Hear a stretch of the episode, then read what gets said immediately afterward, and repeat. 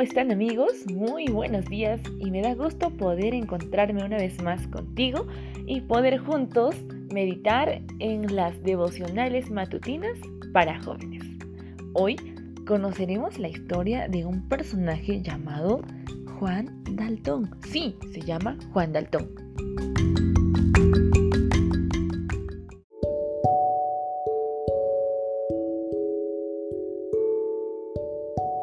Para ello vamos a ir primeramente al texto bíblico y se encuentra en Apocalipsis 3:17. Dice así, tú dices, soy rico, tengo todo lo que quiero, no necesito nada. Y no te das cuenta de que eres un infeliz, un miserable, eres pobre, ciego y estás destruido. ¡Wow! ¿Por qué tenemos que leer este texto? Vayamos a la historia de Juan Daltón. En 1826, Juan Daltón recibió la medalla de la Sociedad Real de Inglaterra, premio otorgado por su teoría atómica. Al inicio de la década de 1830, Juan recibió varios títulos honoríficos, incluyendo uno de Oxford. Poco tiempo después fue invitado a Londres, pero había un problema. ¿Qué habría pasado con este hombre tan premiado? ¿Cuál sería el problema? Pues este problema era que la invitación incluía una visita al rey. ¿Y eso por qué sería un problema? Si yo fuese Juan Daltón estaría feliz de visitar al gran rey. Ah, pero vayamos a la historia. La invitación contenía estas indicaciones. La etiqueta de la corte requiere que venga vestido con pantalones hasta la rodilla, zapatos con hebillas y espada. ¡Wow! ¿Eso sería el problema? Dice que Daltón dijo, ¿qué puedo hacer? Yo deseo visitar al rey, pero yo soy un cuaquero. Ajá, hagamos un paréntesis. ¿Qué es un cuaquero? ¿Aquella persona que consume mucho cuaquer? No. Cuaquero, pues es una persona que practica el cuaquerismo. Quiere decir que pertenece a una religión cristiana protestante. Y para ellos era prohibido usar esta, esta vestimenta, ¿no? Que le estaban pidiendo como requisito para visitar al rey. Y pues Juan Daltón estaba preocupado cómo podía solucionar este asunto. Hizo algunas consultas, pidió algunos consejos y le dijeron, puede venir vestido con sus túnicas de universidad. Eso sería una buena opción para que él pueda visitar al rey.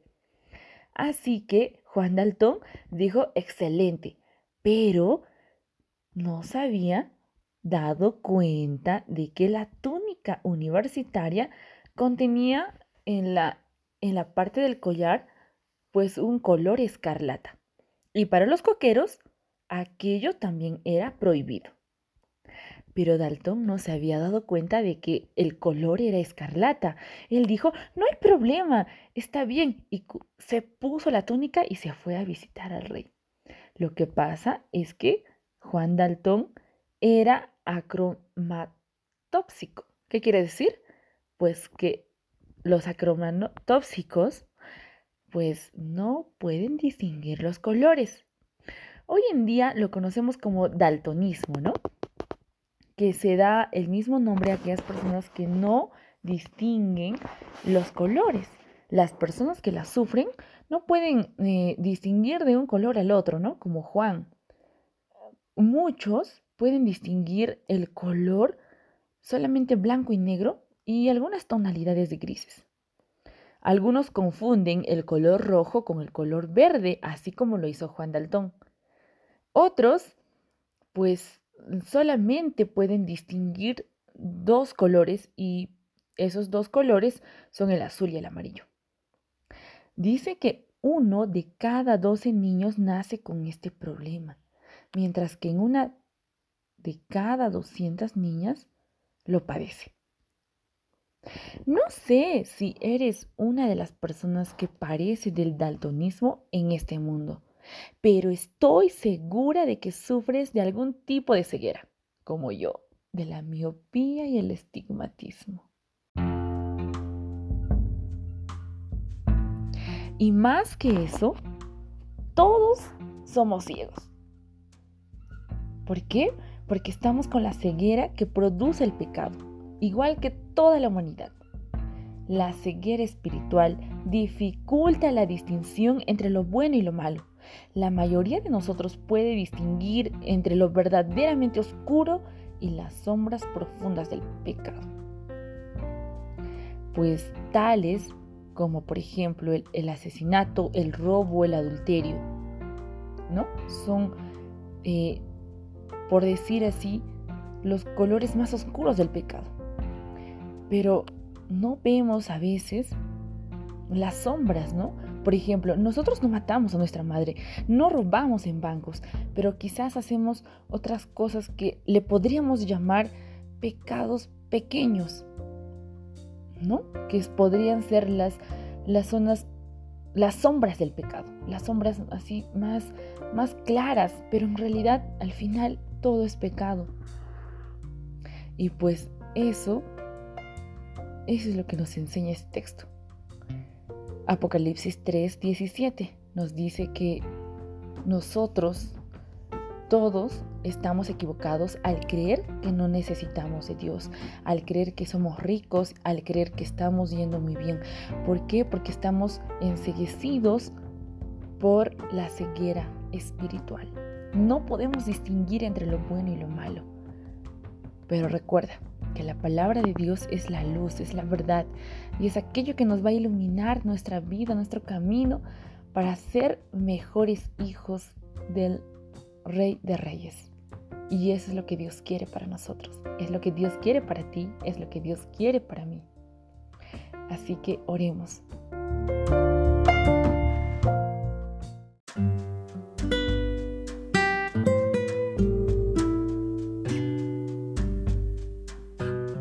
Querido Padre Celestial, te rogamos que hoy puedas ayudarnos a abrir nuestros ojos y podamos ver la gravedad del pecado que estás echándonos cada día. Señor, unge nuestros ojos con colirio para que podamos distinguir entre lo bueno y lo malo, para que podamos ayudar a otras personas a poder también, Señor, distinguir y buscar el mejor camino. Querido Padre, queremos andar en la verdad Queremos andar en la luz y para ello necesitamos de tu compañía. Dejamos, Señor, nuestras vidas en tus manos para que puedan ser guiadas en lo correcto. En el nombre de Jesús. Amén.